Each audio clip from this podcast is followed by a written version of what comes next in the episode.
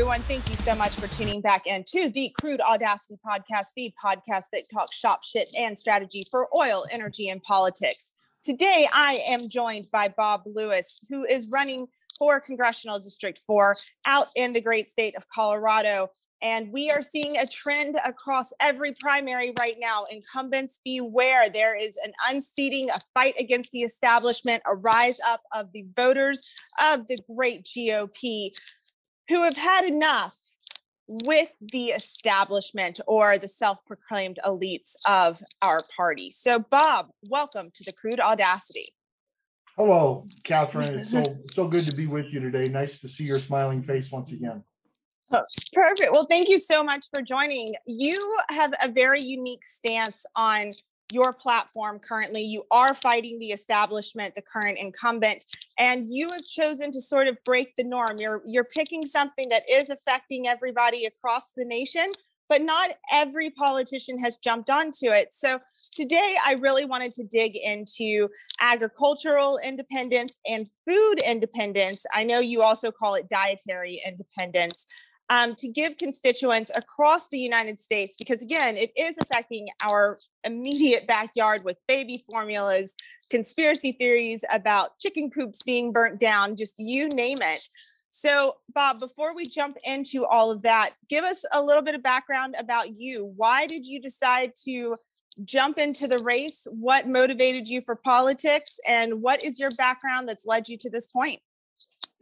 Well, thank you very much for the question and for highlighting what is some pretty important issues. I came into this because our current congressman is really not representing the district. He's real happy with the establishment out in Washington. We don't see a lot of him.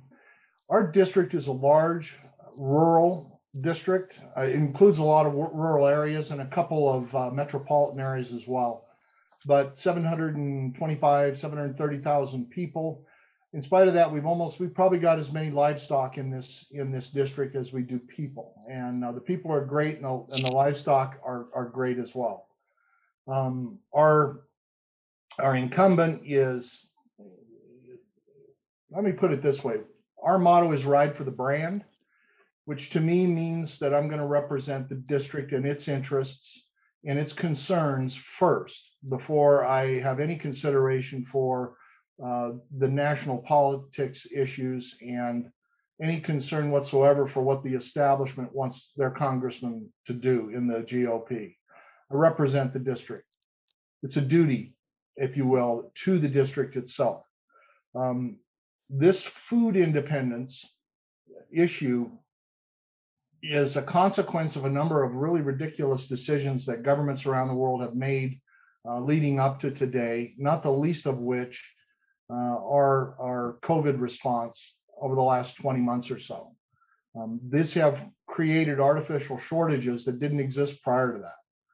And it's a huge concern to me because we're major producers in this district. And obviously we've got a couple of metropolitan areas as well where we have quite a few people living. Food shortages are going to be extremely real. It's been on the horizon. Folks in my community have been talking about this for 12 months to 18 months already. So this isn't, I didn't invent it. I'm not terribly prescient. It's just something that has been up on radar, and it's been a slow train wreck rolling forward. It's brought about. So how did, outside of supply shortages, and most would argue that the supply shortages are really a manufactured event of California's policies, not other ports of entry. So yes, we have a supply chain issue, but how did that affect agriculture shortages, food shortages? Okay, across the nation. First of all, we have diesel fuel prices have gone from more than doubled, and they're expected to probably go up another 50 or 70%, depending on the economist you talk to. That's a direct result of the Biden administration's limiting investment in both exploration and transportation within the continent of North America.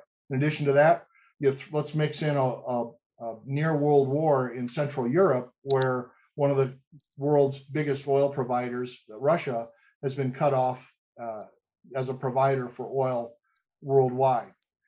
that circumstance in Russia provides manufacturers something on the order of 30% of our fertilizers worldwide. It's a very inexpensive commodity that we ship by the container ship. They leave every other week or so from Russia up until now. So right now, our cost of fertilizer has gone up maybe in some markets 5 times. So we have agriculture is a energy intensive process, energy intensive industry, and then we take out fertilizer, and all of a sudden the costs are doubling pretty quickly. Mm-hmm. Ukraine and so the Russia cost of production is doubling. Direct cost of production. In other words, mm-hmm. if nothing else had happened, that's enough to more than double costs. Then you remove from the marketplace the wheat that's produced using Western processes in Russia and Ukraine. Ukraine is the breadbasket of Europe and Middle East. So if we remove those two markets, those two production sources, we have a serious problem. It's not just one problem. It's a number of problems. We could have a blight in Ukraine, and it wouldn't have affected the world market this way. Well, I would also argue that this has been going on well before COVID through government intervention. The worst phrase is, "I'm from the government and I'm here to help." And it couldn't be more true. But I come from a family of farmers, and it seems that more and more they're being told what to farm, how to farm it, when to farm it, instead of just doing what they do best, which is till and manage the land. And you're seeing a lot of these owners being forced onto some sort of subsidy, and let's call it what it is. It's a welfare program that's being doled out through previous government intervention. So has this been really a result of COVID, or has it been a long time coming? So this is yet another factor that we factor in. I talked about world economic conditions to set this up. And now our federal government does, in fact, not want us to necessarily farm the way we have traditionally. The federal government, I believe, would very much like to regulate markets, tell people how much wheat they should produce, how many vegetables they should produce. And the protein issue is particularly pernicious in my district because, like I said, we're one of the larger beef producers in the nation in this part of Colorado. And there's an attack on the market just for that. Just because they don't want us eating beef. So is it agriculture control or is it population control? I think there's elements of both in some of these people. None dare call it conspiracy, but there's folks that would absolutely rather not see as many of us out there. The economic consequences of those kinds of decisions are probably beyond the breadth of this conversation, but it's entirely possible China will not exist in 10 years simply because the ripple effect of their single child policy, but that's probably beyond the scope of this conversation. In my district, I've had farmers and ranchers talk specifically about how the federal government has attempted to interfere in their family businesses. These are folks that are probably doing $10 million a year in commodity sales, protein and winter wheat and corn and other products right here in the northeastern corner of Colorado. The federal government's telling them to stop using their pivots to water and their ditches to water their fields. And this is because the federal government believes there's not enough water in the Republican River Basin, in this particular case, to water downstream. So the farmers, in deference to their brothers and sisters in other states, have agreed to stop using their pivots because we're in a bit of a drought out here in the West. And the federal government came in and said, we don't even want you growing winter wheat.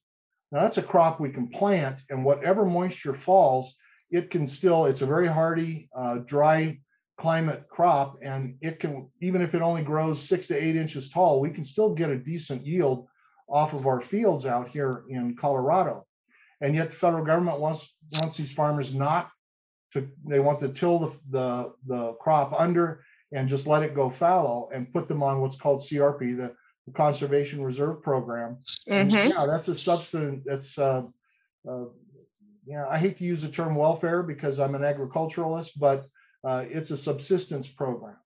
So here we are. What I've kind of tried to set up for your listeners and viewers is we have a worldwide crisis of food today, created by some things within our government and some things that just happen in the world.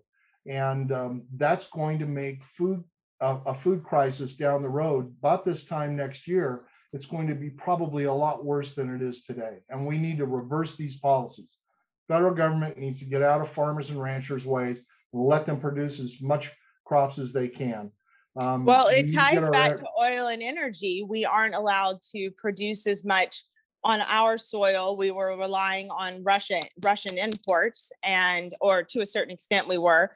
And now we're seeing that prices have gone up. Now we can't farm, and it is a ripple effect. But I would like to circle back to your position on, or at least your insights, maybe not yet your position on what's actually happening in the protein industry, because it is one of the, you know, sub-industries of agriculture and farming. And it's no secret that the Meat In event happened, you know, across the United States. It's actually something about the, I don't think it's the Sierra Club, but it is some sort of vegan organization that's been trying to get it as a federal holiday for quite a while now. And multiple governors are picking it up. You and I saw it through Polis most recently, but what would be the benefit of slowing down or infringing upon the protein industry and agriculture? What is the underlying goal there? So there's a number of elements to unpack there. There's a lot of people that would like to offshore, lower the distribution cost for protein, for beef, pork, and chicken.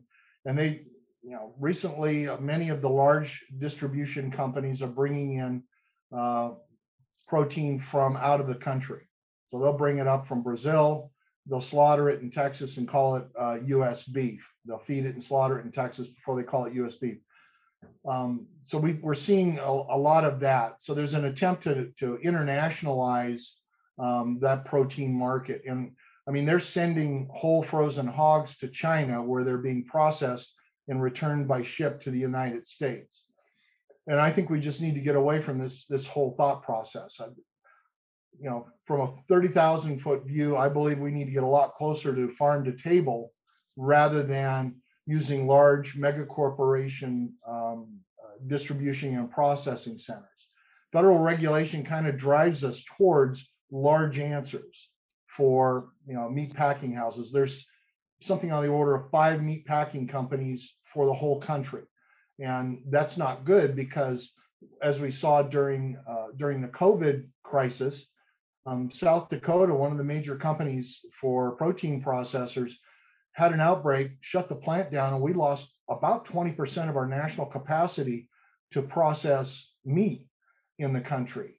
And we're seeing it again in baby formula. I know you wanted to talk about that a little later. We need to get away from this mega corporation, just a handful of companies providing these services, and get a little closer to farm to table.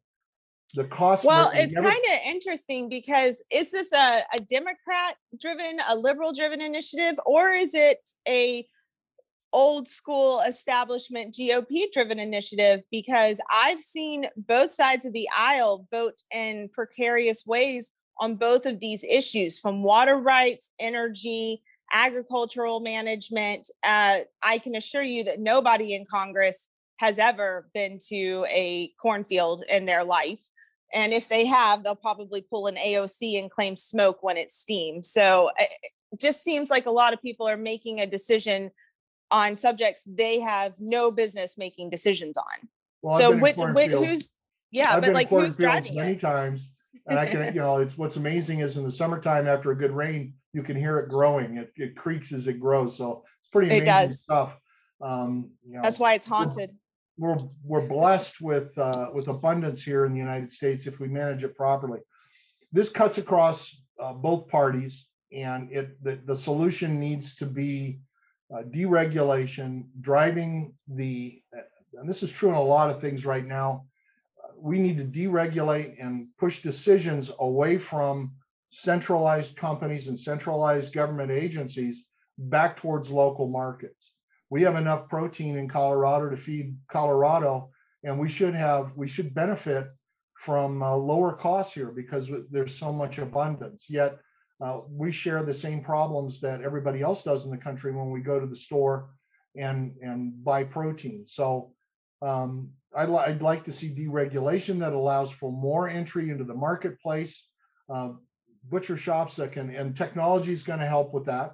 As we have lower cost automation, smaller mom and pop shops can compete with a grocery store, and we need to allow that to happen. Federal regulation is part of it, and then state and local regulation will be part of the answer as well.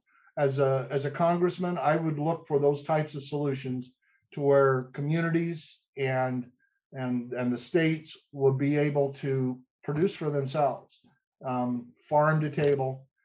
The farmers locally will benefit, and the consumers will benefit with a better quality.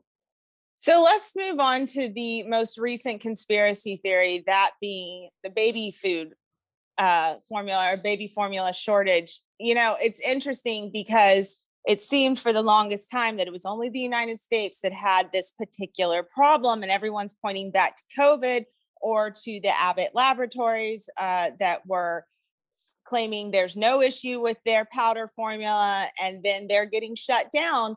You're also seeing regularly on Facebook the burning down, quote unquote, of these food processing, such as chicken farms, beef and cattle, feedlots, things along those lines. Some of it might be accurate, most of it isn't. So what are you seeing? Because this is a corner, this is one of your cornerstones of your platform. So what are you seeing with this baby food formula shortage? And what are you seeing with this growing conspiracy that it is the Biden administration who is intentionally, I say population control, but increasing this food shortage when, to your point, Colorado could feed the beef or could send beef across the country. And I'm down in Mississippi. The farmers down here could take care of North America for generations. So what's happening with our food processing? So a couple questions there. First of all, let's address the fires. I don't have a take on that. As you look at the Wall Street Journal's reporting on it and AP and others, there's nothing to see here. There's never anything to see with the Wall Street Journal. They're notorious. They're still not talking about Hunter's laptop. So I would say they're not a source. So there's over 30,000 of these facilities nationwide. Would 26 of them or 30 of them be expected to have an industrial accident that would shut the plant down on any given 12-month period? I think it seems to be a stretch.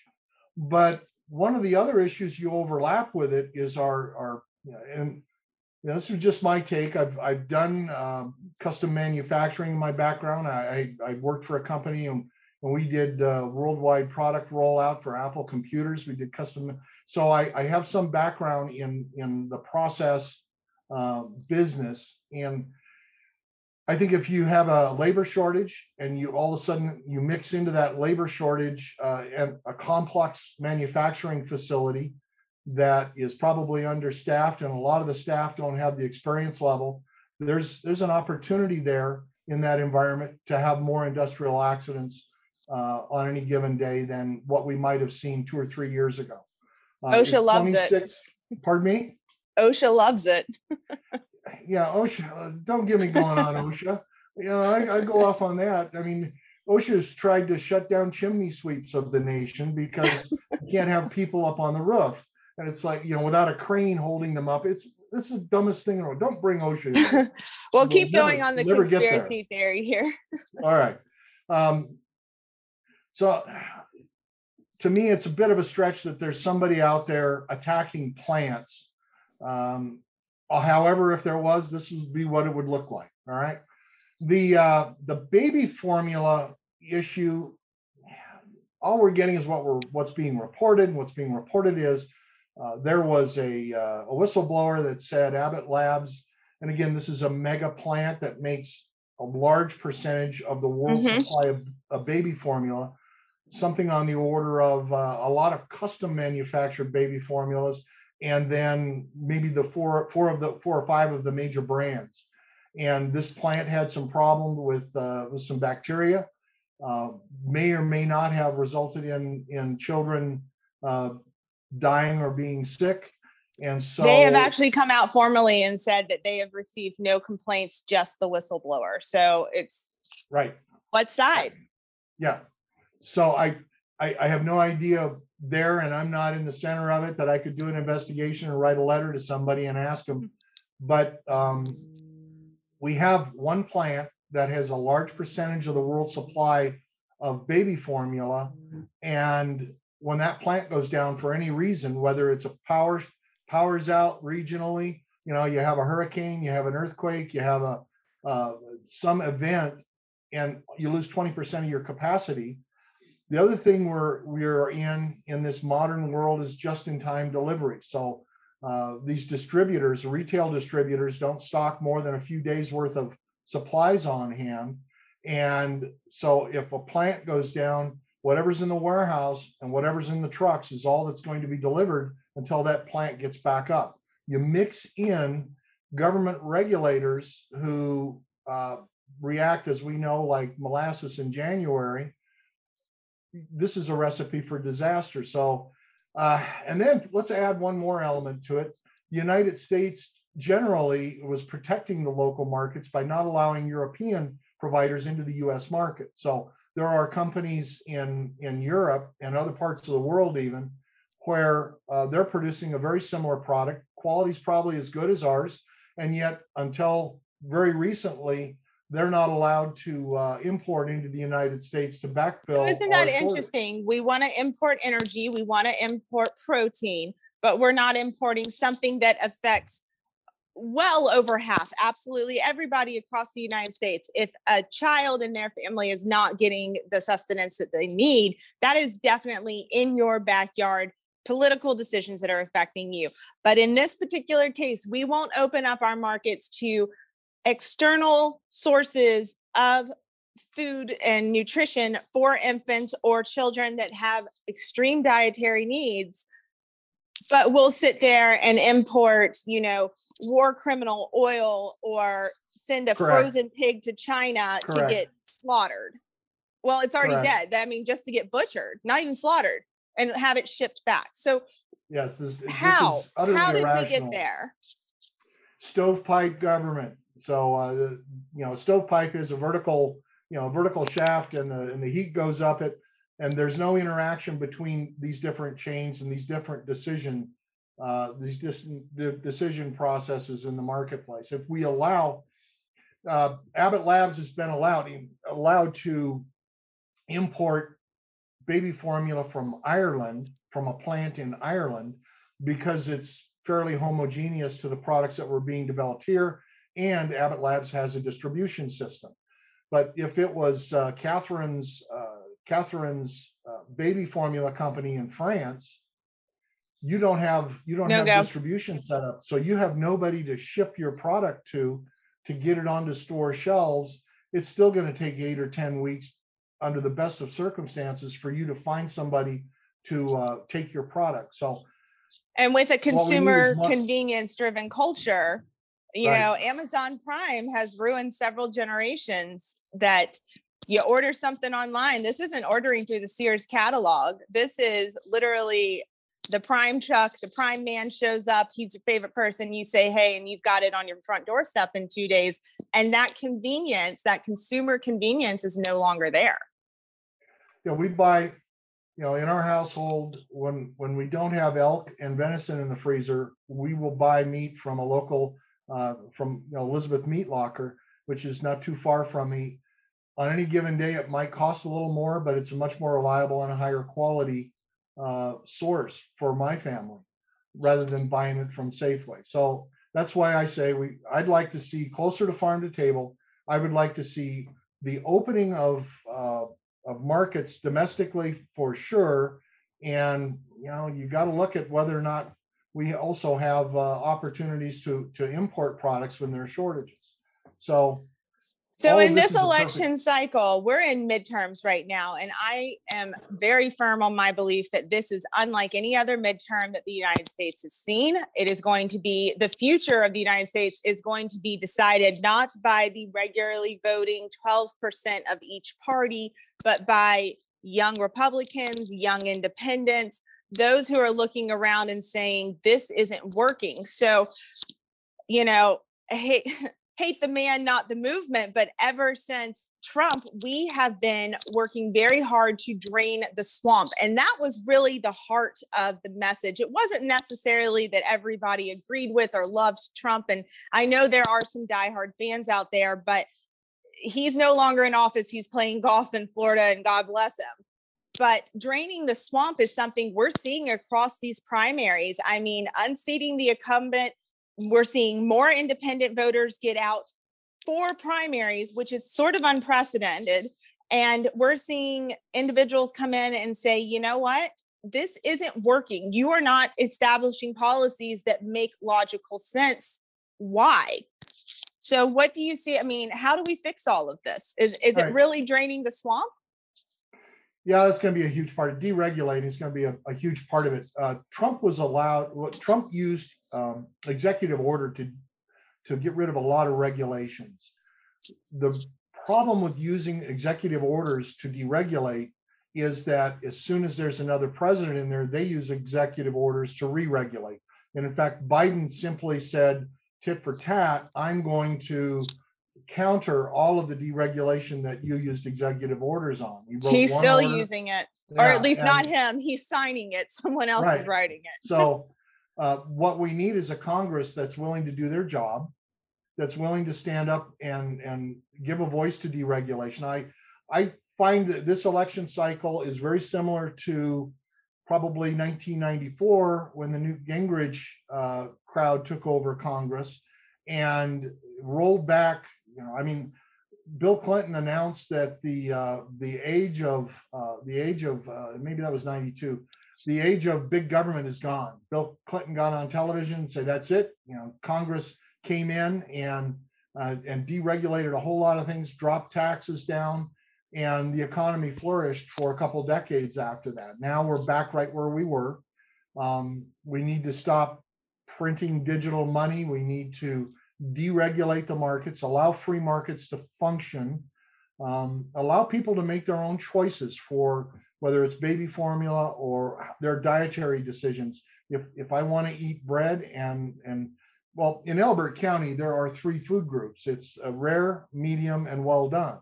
So, you know, if I want to eat meat, by golly, that's my right. Let the markets work, and they will take care of that. We need to do the same thing to a great extent in energy. And layered on top of it is the fact that we have world conditions that have come up that make this even that much more important. So your generation, the younger folks, need to own this. My generation has screwed this up, and we need you to jump in and participate. And it begins at the local level. In national politics is important, but local politics affects you very quickly. School board elections. Well, metro all districts. Politics is local if you think about it. School board elections are huge. If conservative boards are running the school districts, it doesn't matter what the federal government says. They can tell them to stuff it, and I've seen that here locally.